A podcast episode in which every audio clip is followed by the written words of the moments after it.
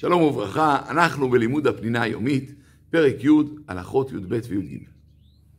כאשר יש תבשיל שלא התבשל כל צורכו, אסור לערבב את התבשיל, כי חלק מהבישול הוא גם הערבוב, כי הערבוב מעביר את כל הטעמים. לכן ממילא, כאשר יש תבשיל שלא התבשל כל צורכו, אסור מהתורה לערבב. ובכלל זה, גם לא להוציא מאכלים מהסיר. כשאתה מוציא מאכלים מהסיר, בעצם גם כן הכל מתערבב, ולכן הדבר אסור מהתורה. וזה לא משנה אם הסיר הזה נמצא על גבי מקור האש, על גבי הפלטה, או שהסיר הזה נמצא כבר על, על השיש, כל זמן שהחום יד סולדת בו, אסור יהיה לערבב, ואסור יהיה להוציא ממנו מאכלים. אבל כאשר זה כבר בושה על כל צורכו, מדין תורה אין איסור לערבב.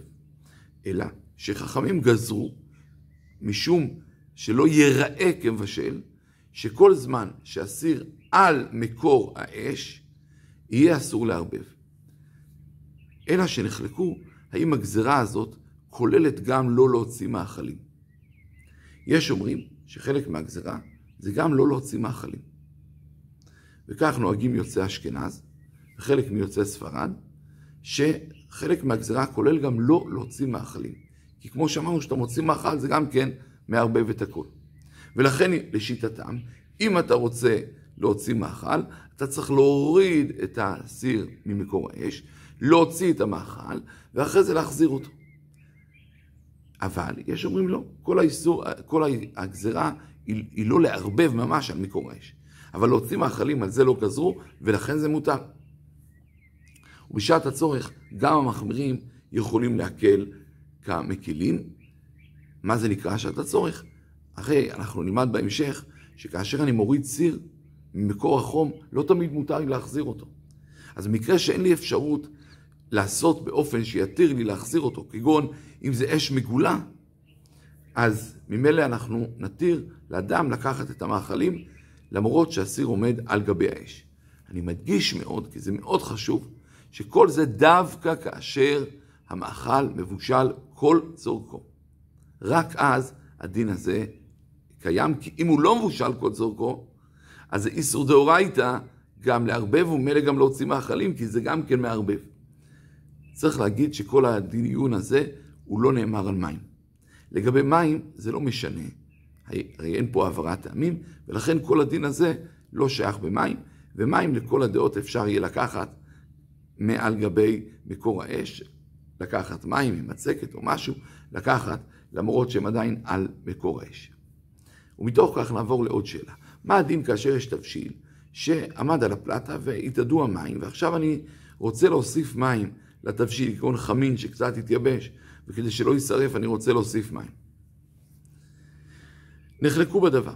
הדעה המרכזית שבה נהגו רוב ישראל, כל האשכנזים, רוב הספרדים, שאין איסור לקחת מים ממי חם, בין אם הוא עומד על הפלטה, בין אם הוא עומד על מי חם חשמלי, אפשר לקחת מים בכוס ולשפוך לתוך התבשיל, כיוון שהמים האלה הם כבר מבושלים, כבר יד צולדת בהם, ואין בעיה לקחת ולשפוך אותם. אם אני רוצה ישירות מהברז של המי חם שיישפך לתוך התבשיל, גם הדבר הזה מותר, רק כדי לא להפוך את המי חם לבשרי, צריך קודם כל לפתוח את המכסה של החמין, שהעדים קצת יצאו, ורק אז להעביר אותו מתחת למרחם ולפתוח את הברז כדי שייכנסו שם מים רותחים. זה דעת רוב ישראל. אבל יש דעה של חלק מהספרדים שאומרת לו, ברגע שאתה אה, שופך מים מהמרחם, העברת את המים להיות מכלי ראשון, שוודאי מבשל הכל, לעירוי כלי ראשון, שהוא מבשל רק כדי קליפה, וממילא כוח הבישול שלו פחות, ולכן, ואז אתה מחזיר אותו לכלי ראשון.